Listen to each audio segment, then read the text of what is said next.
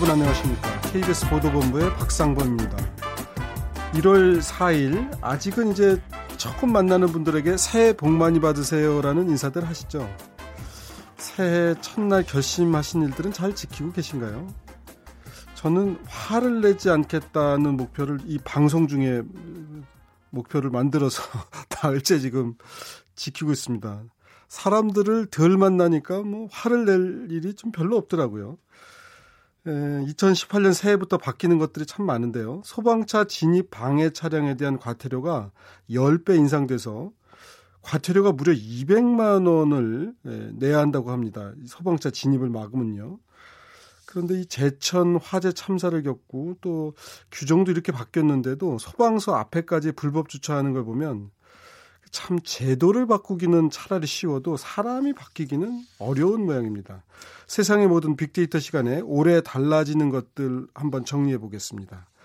그리고요, 빅데이터가 알려주는 2030 핫트렌드 시간에는 SNS를 통해서 공부한 학생들, 이른바 공스타그램이라고 하는데 이 공스타그램이라는 키워드로 빅데이터 분석을 해보겠습니다.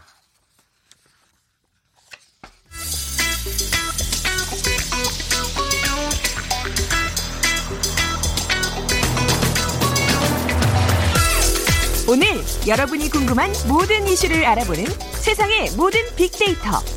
연세대 박희준 교수가 분석해드립니다. 네, 연세대 산업공학과의 박희준 교수 나오셨습니다. 어서 오십시오. 네, 안녕하십니까. 네. 올해 달라지는 게 참 많더라고요. 저도 지금 인터넷을 찾아보고 있는데 와 네. 이렇게 많이 달라지나 싶은데 제일 먼저 그래도 최저임금 예. 어, 경제적 사회적 여파가 클 것 같은데 1월 1일부터 이제 인상이 된 거죠. 그렇죠. 최저임금은 지난해보다 16.4% 오른 7,530원으로 이제 결정이 됐고요. 어, 하루 8시간이라면 157만 원의 월급을 받게 됩니다. 그래서 최저임금이 올라가면서 소상공인들 부담이 커지는 것 아니냐, 영세업자들 부담이 커지는 것 아니냐 우려의 목소리가 있었는데요. 그래서 그 부분을 에, 정부가 1인당 13만 원씩 지원하기로 결정을 했습니다. 그래서 이 부분도 좀 알아두셔야 될 것 같고요. 그 다음에 이전에 그 산재보험의 경우 사업주가 제공한 교통수단을 이용하는 경우에만 네. 해당이 됐었는데 이제는 뭐 자가용이나 아니면은 대중교통을 아, 이용해서 통근 버스가 아니고 그냥 예. 자가용 타고 가다가 다쳐도 산재보가 된다 이거죠. 예, 산재를 음. 받을 수가 있고요. 그다음에 출산 전후 휴가 급여가 150에서 100, 월 160으로 이제 상향 조정이 됩니다. 그리고 만 8세 이하 자녀를 둔 부모의 경우에는 육아기 근로 시간 단축에 의해서 어, 통상 임금의 이전에는 60%까지 보장받을 수 있었던 것을 이제 80%까지 보장을 음, 받을 수 육아기 있게 되고요. 근로 시간인가 육아 휴가를 말씀하는 건가요? 예, 아니면 예. 아, 애들 키우면서 조금 적게 근무할 경우 그렇죠. 예. 예. 육아 휴직은 아니고 예, 8세 이하 자녀를 둔 예. 근로자에게만 해당이 되고요. 그다음에 연초부터는 아니지만은 3월 20일부터요. 네. 단순 노무 직종의 경우 숙련 음. 기간에도 100% 임금을 수령할 수 있게 됩니다. 네. 그리고 5월 29일부터 시행이 되는데요. 지금까지는 근로기준법에 의해서 2년차 근로자에 한해서 15일에 유급 휴가가 보장이 됩니다마는 예, 금년부터 금년 5월 29일부터는 1년 미만의 근로자도 육아 휴직자 같은 경우에는 연 11일에 유급 휴가를 이제 보장받을 수 있게 되고요. 그다음에 최근에 뭐 실업률 문제가 되고 있습니다만은 실업 급여도 좀 달라지는데요. 어, 1일 6만 원으로 해서 최대 180일까지 실업 급여를 음. 받을 수가 있게 됩니다. 새 정부 들어서 복지를 좀 강조해서 그러나요? 하여튼 전체적으로 복지를 강조하는 거, 그러니까 큰 돈은 아니더라도 하여튼 예. 지원하는 돈들이 좀 늘어난 거네요. 전체적으로 보니까. 예, 전체적으로 늘어나고 있고요. 그러면은 조세대들을 또 손을 봐야 되겠죠. 아, 그러니까 그 돈이 뭐 예. 뭐 결국은 세금으로 나올 텐데. 예. 어떻게 됩니까? 그래서 앞으로는 그 초대기업과 그다음에 고소득자에게 세금을 좀 더 많이 부과하는 쪽으로 이제 가닥이 잡히고 있고요. 네. 어, 소득세의 경우 지금까지 40%였던 최고 세율이 42%로 올랐고요. 법인세의 경우 같은 경우에는 모두 해당되는 건 아닙니다만은 초대기업에 의해서는 이명박 정부 때 22%로 낮춰놨던 네. 최고 세율이 다시 25%로 지금은 이제 환원되게 됐고요. 네. 최근에 이제 다주택자들 예. 어, 집 가지고 있던 집을 어떻게 할 것이냐 고민 많으실 텐데 네. 4월부터 집을 팔 때는 양도 소득세 중과로 지금부터 이제 세금을 더 내야 됩니다. 그래서 네. 어, 다 주택자에 대한 양도세 중과도 시행돼서 어, 조정 대상 지역에 한해서 주택을 양도할 경우 최, 최대 20% 포인트까지 가산세율이 붙는다는 걸 좀 기억하셔야겠습니다. 그러면 세금을 들리려면 당장 팔아야 되겠네요. 3월까지는. 그렇죠. 이제 4월부터 예. 시행이 되니까요. 예. 어, 요걸 잘 따져 보시고 집을 자. 팔지 아니면 임대업자로 예. 등록을 해서 예. 어, 등록을 해서 이제 임대업을 하실지를 결정을 해야 될 것 같습니다. 이게 참 그 다주택자도 이제 2주택 부터를 다주택으로 볼 거냐, 한 집이 한 세 채는 돼야 다주택으로 볼 거냐, 이거 가지고도 사실 조금 논란이 있어요. 그러니까 이 일시적 그 이주택자도 있고 예. 공무원 중에 왜 그 세종시에도 집 있고 서울에도 집 있고 이런 분들 있잖아요. 예. 그러니까 공무원들이 본인들이 많이 해당되니까 이주택은 뺀다는 얘기도 있고 하여튼 뭐 그러던데 그러니까 이 다주택을 이주택 이상이냐 삼주택 그러니까 세 채 이상이냐. 예, 지금 뭐 양도소득세 중과에 있어서는 이주택자도 다주택자로 보는 것이고요. 예, 그러니까 예. 그거를 이제 좀 뭐 바꾼다 뭐 이런 얘기들도 좀 있던데 음. 여하튼 참 뭐 집 없는 분들도 있으니까 뭐 일시적 이주택이야 뭐 예. 그런 경우는 있을 수 있겠는데 집이 뭐 그냥 남아 가지고 한 두 채 세 채 있으면은 그리고 이번에 이제 그 대통령이 예. 예 연두에 에, 우리 국민들의 삶의 질을 조금 개선시키는 데 초점을 예, 맞추겠다. 올해 정책에 초점을 맞추겠다고 했죠. 라는 말씀을 하셨는데 에, 그래서 이제 올해는요 도서 공연 지출의 30% 최대 예. 100만 원까지 이제 공제받을 수 있게 되고요. 아 그래요? 그러니까 예. 책으로 한 100만 원 산 것까지는 나중에 연말 정산이 된다 이런 얘기예요? 예, 예. 그러니까 어. 도서를 구입하든가 공연을 본데 비용 지불된 비용에 있어서는 예. 지출의 30% 최대 100만 원을 넘지 않는 선에서 이제 공제가 어. 가능해지게 됩니다. 그리고 전통 시장과 대중교통을 이용하는 경우에 이전에는 30%였습니다만은 네. 올해부터는 40%까지 이제 공제를 받을 수 있게 됩니다. 그렇군요. 이게 그러니까 문화생활을 좀 이렇게 촉진할 수 있도록 도와주는 건데 어, 그 괜찮네요. 예. 그리고 이제 뭐 주거비 이제 젊은 어, 부부들이 뭐 애를 안 낳는 게 집 사기 어려서 그렇다 뭐 여러 가지 이유가 있지만 그런 얘기도 있는데 주거비 관련된 정책도 좀 예. 있는 게 있죠. 올해부터 이제 신혼 부부를 위한 신혼 희망 타운이 연간 14,000 가구씩 공급이 되고요. 네. 결혼 7년인의 부부를 대상으로 과천 위례 등 수도권에서 공급하는 소형 그 분양 아파트인데 시사보다 이제 저렴한 가격으로 내 집을 마련할 수 있는 기회가 신혼부부들에게 주어졌다고 보시면 되고요. 그리고 40세 미만의 청년층은 쉐어하우스, 여성 안심하우스 등 다양한 이제 임대주택을 시세보다 30%싼 임대료를 내고 입주할 수 있는 길이 열렸습니다. 물론 이제 공급이 뭐 수요만큼 많지는 않습니다만은 음. 일부 이제 그러한 가능성을 열어둔 것이고요. 근데 저는 이제 이 주거비 관련해 가지고 예. 이제 지역도 중요하고 평수도 중요한데 근데 얼마나 넓으냐면 뭐 너무 좁아도 뭐 이제 좀 그렇고 그런데 요즘 그 젊은 분들은 이렇게 생각한대요. 방은 그러니까 집은 방이다. 음. 거기서 잠만 자면 된다. 예. 그 다음에 그뭐 목욕하는 거는 그 건물 안에 있는 뭐 공, 그러니까 예를 들면 목욕 시설 같은 경우가 별도로 있으면 예. 거기서 이용한다. 그다음에 뭐 먹을 거는 아래 편의점 내려가서 해결한다. 그러니까 네. 집안을 확장한다는 개념을 갖고 있다 그러더라고요. 음. 나는 그냥 원룸에서 잠만 자고 예. 테레비 같은 경우는 또 어디 가서 그 건물 내 어디서 테레비를 좀 보고 커피는 뭐 커피 마시면서 또 거기서 일도 좀 하고 예. 우리가 좀 이런 주거 그러니까 이런 집의 개념을 그런 식으로 건물 전체가 하나의 집이고 예. 그 방 안에서는 개별적으로 잠만 자도 될 정도로 그러니까 어떻게 보면 이제 잠자는 거 이해의 것들은 좀 입주자들이 공유하는. 예. 근데 조금 고급으로 해놓고. 그게 이제 말씀하신 예. 개념이 바로 그 개념을 구체화한 것이 조금 전에 제가 소개해드린 쉐어하우스라는 거예요. 아 그런 예. 거예요? 그러니까 예. 각 방을 예. 어, 각자가 쓰게 되고요. 예. 그다음에 이제 음식을 만드는 공간이라든가 TV를 예. 보면서 휴식을 취할 수 있는 공간, 그다음 세면 공간들은 이제 주거인들이 공동으로 이제 활용을 하는 아. 그런 형태의 에, 이제 주택을 그 쉐어하우스라고 하죠. 그런데 저는 그런 거 할 거면요. 기왕이면 좀 깨끗하고 고급으로 하고 관리도 잘했으면 좋겠어요. 아니 예를 들어 돈 없는 사람 꼭 더럽게 살아야 됩니까? 아니잖아요. 예. 그리고 뭐 깨끗하게 하는 게 그렇게 어렵습니까? 그러니까 뭐 예를 들면 싼 아파트는 자재를 후진 걸, 아, 죄송합니다. 표현이. 자재를 좀 안 좋은 거 써도 돼. 왜 우리가 그런 생각을 하는지 모르겠어요. 아니, 싼 아파트는 자재 좀 좋은 거 쓰면 안 됩니까? 예.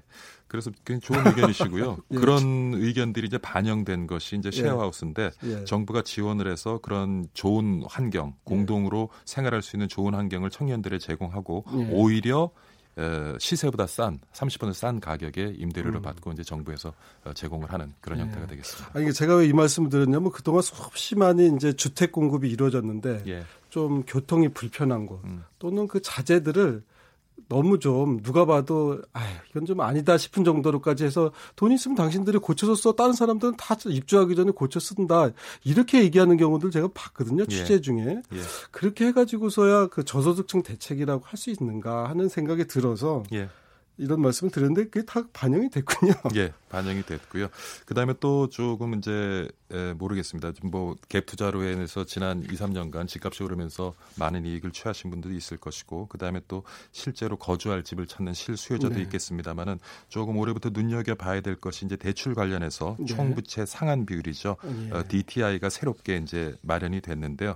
네. 에, 요것을 보면은 기존에는 그 우리가 돈을 주 택 담보 대출로 돈을 빌릴 경우에는 이자만 네. 갚아 나가면 쉽게 말씀드리면 이자만 네. 갚아 나가면 되는데 네. 이제는 원금까지 갚아 네. 나가야 되기 때문에 네. 에, 돈을 빌려서 집을 사기는 앞으로는 조금 쉽지 음. 않게 됐습니다.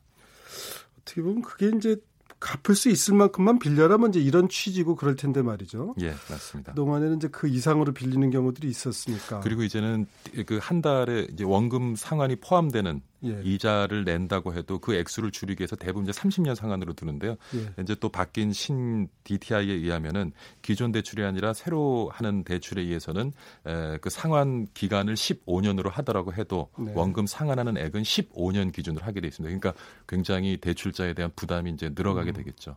앞으로 이제 이런 추세로 간다는 얘기고 그리고 제가 이제 아까 처음에 말씀을 드렸습니다만 소방차 진입 방해 차량에게 과태료가 200만 원이 부과가 된다 그래요. 사실 예. 지금 이제 우리가 제천 화재 참사 때도 그렇고 이제 불 날 때마다 느끼는 게 그 소방도로에 불법 주차가 돼 있어서 소방차가 네. 진입하지 못하는 문제가 있는데 이번에 새해도 보니까 아마 그 강 동해안 쪽인 것 예. 같은데 예. 소방서 앞에 아예 불법 주차가 돼 있고 문제 되면 뭐 빼주면 되는 거 아니냐 이랬다고 하는데 200만 원 과태료가 문제가 아니고 이걸 대부분 사실 모르시죠? 교수님도 모르셨죠? 예, 저도 오늘 저도, 이제 듣고 알았어요. 예, 저도 예. 몰랐었거든요. 그러니까 이런 제도가 좀 실효성 있게 한번 돼야 우리가 어떤 제도를 만들어도 예.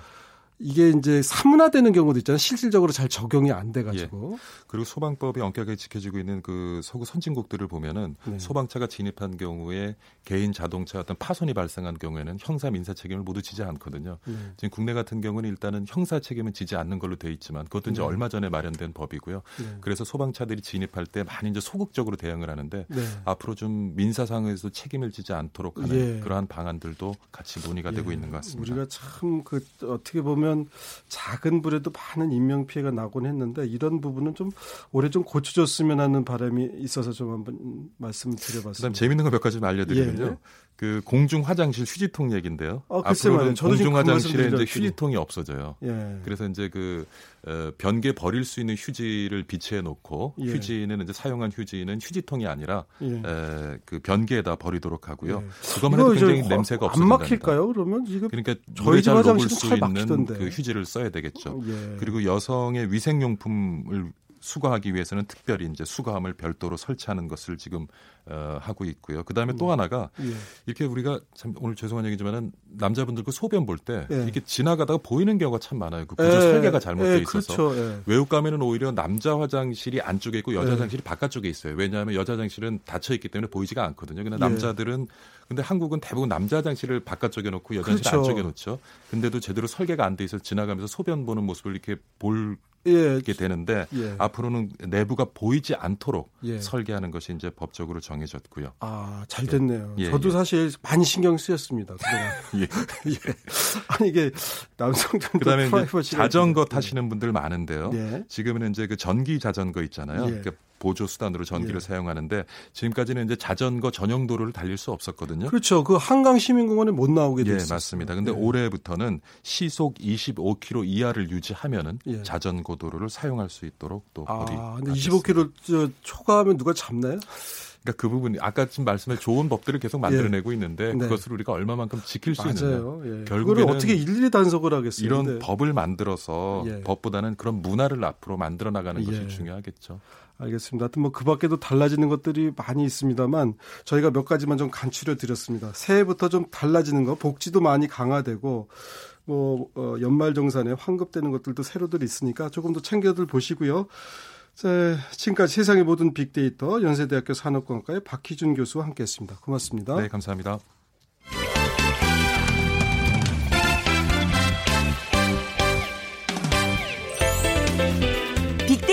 알려주는 2030 핫 트렌드. 빅커뮤니케이션 전민기 팀장이 분석해드립니다. 전민기 팀장님 어서 오십시오. 네, 반갑습니다. 아니 그 공스타그램이 뭐라고요? 저도 사실 잘 모르는 얘기를 아까 했는데. 그러니까 요즘 가장 인기 있는 SNS가 인스타그램이라는 건데 네. 여기다가 본인이 공부하는 사진을 네. 올려서 네. 뭐 계획표라든지 네. 그리고 오늘 어디서부터 어디까지 공부했는지 네. 뭐 모르는 단어라든지 이런 것들을 인증을 하는 겁니다. 그럼 그게 뭐가 좋은 거예요? 이거를 이제 이걸 통해서 본인의 어떤 계획대로 다른 사람들이 많이 보고 있잖아요. 아. 옛말에 왜 어, 혼자만 계획 갖고 있지 말고 주변에 음. 계속 알리라고 하잖아요. 아, 그런 옛말 있어요? 그러면 이제 아, 그 예. 책임감 때문에 예. 그 일을 아. 내가 이제 스스로를 좀 된다. 강제력을 부과하기 위해서 그렇죠. 다른 모든 사람들에게 그러니까 쉽게 말하면 내새 계획을 그냥 길거리에다 붙여놓은 것 같은 거네요. 사람들이 오며 가며 보게. 그렇죠. 예를 들어서 뭐 거기다가 이제 뭐 금연이다 했는데 예. 담배 피고 있으면 친구가 너 금연한다고 하지 않았어? 약간 이런 효과도 예. 있는 거겠죠. 예. 아 그게 공스타그램이다. 인스타그램에 공부한다는 거 올리는 것. 네. 사실은 뭐 인스타그램 말고도 참 그 소셜 미디어, 소셜 네트워크 서비스 참 많고 젊은 분들 많이 하죠. 예. 그렇습니다. 그 지금 사실 2030하고 SNS 같은 경우는 부정적인 시선으로 바라보는 경우가 상당히 네. 많아요. 보통 네. 뭐 중독이라든지 뭐 네. 게임 중독, 그다음에 뭐 사이버 폭력, 카톡 왕따, 스마트폰 중독 이런 것들로 사실 어른들은 굉장히 부정적으로 보는 그런 게 많고 지난해 이제 여성가족부가 발표한 통계를 봐도 고교생의 79.3%가 SNS를 하고 있고 스마트폰 중독률도 사실 10대는 29.2%, 20대도 19.6%거든요. 네. 그러니까 이러다 이게 보니까 중독률이라는 게 몇 시간을 하면 중독으로 보는 거예요? 글쎄요, 이거는 정확히 모르겠지만 제가 작년에 이제 조사했던 자료에 따르면 하루에 4시간 이상이었던 걸로 지금 정확하진 아, 않습니다만 4시간 정도? 그 정도 기억을 예. 하고 있고요. 예. 스마트폰을 이제 만지작거리는 자녀의 모습에 부모들은 당연히 막 속이 타죠. 거부감도 예. 들고 하는데 요즘에는 이 SNS라든지 이런 거를 이렇게 좀 긍정적으로 발현하는 젊은이들이 좀 있어서 이 공스타그램 같은 경우는 야 근데 뭐 굳이 그거 올리냐 하는 시선도 있지만 네. 뭐 그래도 게임하는 것보단 낫네. 약간 이런 반응도 상당히 많이 그렇게 있습니다. 네. 그 공부 계획이나 이런 걸 올리는 분들이 그렇게 많아요? 지금 어제 제가 이제 어 이 SNS에서 이 키워드를 넣어봤더니 네. 106만 6천여 개의 이미지가 지금 검색이 어, 됐어요. 어, 예, 굉장히 많은 수치죠. 예. 1년 사이에 20만 개가 늘었고 예.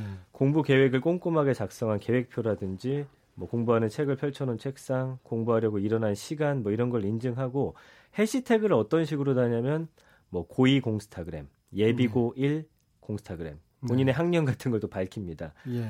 어, 일상 사진 중에서 공부 관련 사진을 일부 올리는 게 아니라 이제 아이의 전용 계정을 운영하는 전문 이 예. 프로그래머들도 있어서 이 사람 같은 경우는 뭐 수만 명의 팔로워들이 따라요. 음, 어, 네. 어, 어떻게 공부하는지 공부를 잘하는 사람이니까 보면서 아. 아. 이렇게 해야 되는구나. 아 정말 이 사람 체계적으로 하는구나. 하면서 노하우를 배우기도 하거든요. 아, 그럴 수도 있겠네요, 진짜. 예. 그래서 수만 명이 지켜보는 가운데 이것을 운영한다라는 건 상당한 책임감이 있어야 되고 네. 내가 열심히 해야 하기 때문에 이 자기 관리를 위한 자극이 아마 예. 이거에 가장 긍정적인 효과가 아닐까 싶습니다. 그 사실은 공부를 하든 뭘 하든 계획은 참 좀 구체적일 필요가 있는 것 같아요. 맞습니다. 저도 올해 또 계획 세운 것 중에 하나가 어, 사실 오늘 아침에 세운 거지만 하루에 팔굽혀펴기를 90개 하자 이런 게 있거든요. 어. 아침에 30개, 점심에 30개, 저녁에 30개. 네. 그러니까 잘 될지는 모르겠지만 팔굽혀펴기를 하자 네. 이런 좀 막연한 목표보다는 맞습니다. 팔굽혀펴기를 몇 개를 하겠다. 음. 이를테면 영어 단어를 오늘 10개를 외우겠다. 아니면 5개를 외우겠다. 그러니까 좀 그 뭐 그렇게까지 세밀하게 하는 게 의미가 있나 싶은데 저는 세밀할수록 지키기 쉽다 이렇게 음, 보거든요. 맞습니다. 예. 공스타그램 들으니까 좀 그런 것들을 팁을 그러니까 좀 정보를 얻으려고 그러는 것 같기도 해요. 보니까. 그렇죠. 인증 사진 계속 올리는데 뭐 예를 들면 오늘은 내가 계획한 공부 이 정도 했다라든지 어, 오늘은 몇 시에 일어나기로 내일은 몇 시에 일어나겠다라고 하고서 그 시간에 이제 아침에 일어나서 나 일어났다라는 걸 또 인증하기도 하고요. 그러니까 사람들의 어떤 시선이 자극이 된다라는 이야기가 가장 많았고 공부 시간이 이게 하다 보니까 또 재밌답니다. 그래서 뭐 두 배까지 늘었다라는 학생도 있고요. 네. 학습 계획 사진을 주로 올리는 한 학생 같은 경우는 아까 제가 말씀드린 대로 보여주기식 공부라고 삐딱하게 보는 시선도 있는데 네. 보여주기 위해서라도 공부를 더 하게 되니까 네. 뭐 나쁘지 않다. 아, 이런 그럼요. 그러니까 뭔가 그 강제력이 어, 작동이 되는 거니까 네. 조금 꾀를 부릴까 하다가도 아 내가 올려놓은 게 있는데 또는 좀 이따 올려야 되는데 하는 그럴 수 있을 것 같아요. 맞습니다. 그런 소셜 미디어 상에서 공스타그램에 대한 반응은 어떻습니까? 지난 1년간 174만 건 정도 언급이 됐는데 연관어를 보니까 공부라는 단어가 가장 어, 상위에 올라 있었고요. 공시생들이 많이 하나 봅니다. 공시생이 한 17만 3천 건 정도 함께 연, 어, 언급이 됐고 고3 그다음에 우리는 계획표라고 했는데 여기서 쓰는 단어로 이제 플래너라고 해서 본인의 계획 같은 거 올리는 거 그다음에 뭐 수능이라든지 여러 가지 단어들 공무원 합격 뭐 스톱워치까지도 올라와 있고요. 긍부정 감성 비율을 봤더니 여기에 대해서 긍정적으로 어, 생각하는 사람들이 한 82.4%, 부정적인 언급은 많지 않았습니다. 네. 그래서 긍정 감성어는 뭐 화이팅, 합격, 성공, 열정, 도움이란 단어였고요. 네. 부정 감성어는 이거 어렵다. 네. 오히려 이걸 통해서 잘하는 사람들 걸 보니까 의욕이 꺾인다. 비교란 단어도 있었고요. 예. 뭐 우울하다, 멘붕이다 이런 단어도 볼 수가 있었습니다. 그 어떤 공부하고 관련된 정보도 이런 음, 공스타그램 형식으로 주고받는다고 하죠. 그렇습니다. 여기 네. 댓글란이 이제 정보 공유의 장이 되고 있고요. 네. 인터넷 강의 수강 인증 사진에는 해당 강사가 뭐 어떤지 아. 수준별로 어떤 강의가 적당한지 이런 거 묻고 답하는 댓글도 달리고 참고서나 문제집 후기라든지 이런 추천 댓글을 통해서 어, 많이들 글을 또 공유하고 있고요. 그 전에는 사실 이제 저희 같은 경우가 한 20여 년 전에 그 언론사 공부할 때 언론사 스타디라 그래서 한 네다섯 명씩 이렇게 모여서 그때는 정말 뭐 일주일에 한두 번 만나야 이제 정보도 주고받고. 네. 공부한 것도 서로 이렇게 보고 확인도 하고 그랬는데 이게 이제 그 언론사 스타디 같은 이런 스타디 모임 같은 게 그냥 인스타그램에서 이루어진다고 볼 수도 있겠네요. 그렇죠. 즉각 즉각 할 수가 있고 정보도 예. 말씀해 주신 대로 일주일 안 기다리고 아, 바로바로 바로 교환할 수 어. 있고요. 그러니까 뭐 계획표라든지 말씀해 주신 대로 서로 간에 정보 계속 오고 가니까 아무래도 좀 효율적이지 않을까 네. 이런 생각이 들고 뭐 다른 학생들이 공부하는 걸 올린 걸 보기만 해도 또 자극이 된답니다. 아. 나도 열심히 해야지라는 생각 또한. 음, 저도 저희 집 애들한테 공스타그램이라는 거 아니냐고 좀 물어봐야겠네요. 근데 네. 공부를 위한 뭐 앱도 있어요? 요즘 같은 경우는 이제 한 스터디 앱이 다운로드 100만 회를 넘겼는데 네. 이거는 이제 앱을 실행하면은 공부 시간 자동으로 기록하고 다른 앱을 사용할 수 없게 차단합니다. 아. 게임이라든지 이런 것들. 오. 그래서 같은 시험 준비하는 사람끼리 뭐 누가 더 오래 공부하나 경쟁하거나 친목 다지기도 하고 혼자 공부하는 어려움을 좀 극복하고자 여럿이 모여서 이제 하던 스터디가 아까 말씀해 주신 대로 네. 온라인으로 옮겨갔다 이렇게 보시면 네. 될것 같고요. 그러다 보니까 스마트폰과 SNS에 대한 부정적인 편견도 또 많이 바뀌고 있는 모습입니다. 그래서 음.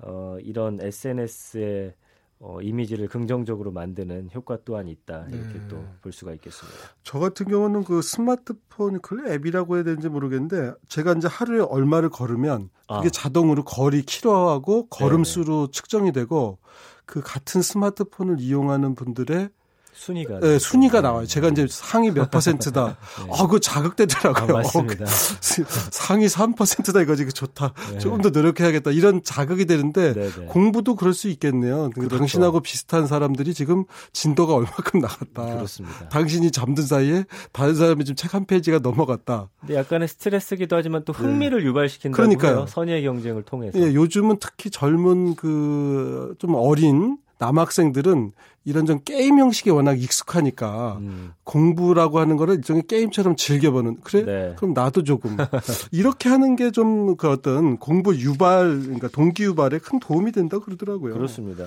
근데 실제로 이렇게 입시나 시험에 도움이 되나요? 공스타그램이? 어, 지난해까지 이제 이거 어, 열심히 했던 어, 팔로가 2만 명이 넘는 한 학생이 있는데 뭐 본인은 이제 의대에 가려고 목표했지만 아쉽게 거긴 못 갔지만 차선으로 바랐던 학교와 전공에 합격을 했는데 이게 큰 도움이 됐다 이렇게 인터뷰에서 이야기를 했습니다. 네. 어, 스스로를 계속 채찍질하게 되고 친구들하고 댓글로 격려해주면서 서로의 자극제가 된 게 큰 힘이 됐다라고 하고요. 진학과 함께 이제 이거 업로드는 중단했는데 그래도 또 문의하는 후배들이 많다고 합니다. 이걸 통해서 본인의 또 노하우까지 알려주고 있기 때문에 이거를 제대로만 활용하면 효과는 반드시 있다. 어, 이렇게 음. 볼 수가 있겠죠. 부작용은 어떤 게 있어요?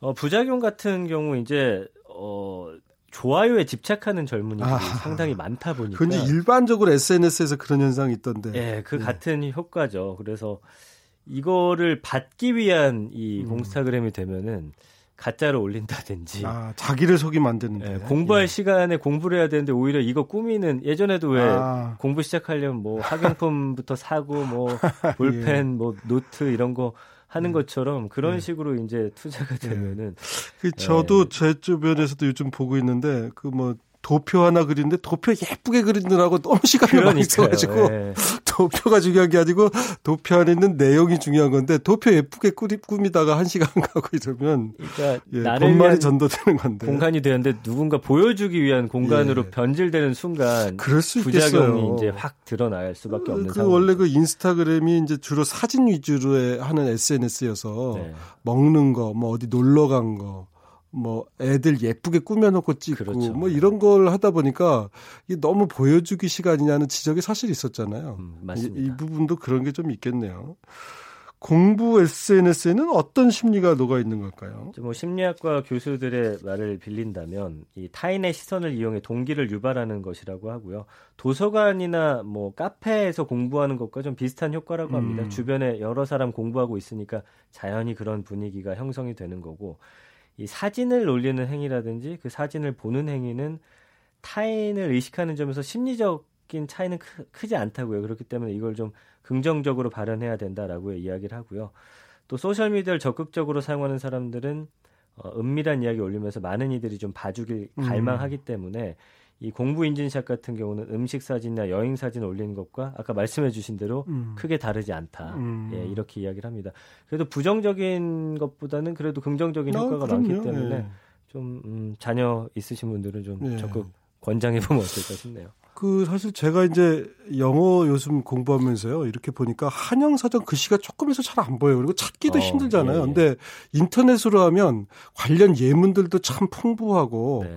잘 설명이 되어 있더라고요. 그쵸. 제가 그러면서 야 요즘 세상 참 편해졌구나. 그러니까 이런 문명의 이기들을 잘 이용하면 우리 과거에 아주 많은 시간과 노력을 들였던 걸 짧은 시간에 할 수 있겠구나는 걸 세상 깨달았어요. 맞습니다. 예. 공스타그램도 잘만 활용하면 아주 좋은 문명의 이기가 되지 않을까 하는 생각입니다. 네, 오늘 하여튼 여기까지 얘기 듣도록 할까요? 빅데이터가 알려주는 2030 핫트렌드 빅커뮤니케이션의 전민기 팀장이었습니다. 오늘 수고하셨습니다. 고맙습니다. 자, KBS 일라디오 빅데이터로 보는 세상 오늘은요. 예민이 부르는 아, 아의 이오우 들으면서 방송 마치도록 하겠습니다. 내일은 이번 한 주 화제가 됐었던 이슈를 정리해보는 2주의 키워드가 마련되어 있습니다. 내일 뵙겠습니다. 고맙습니다.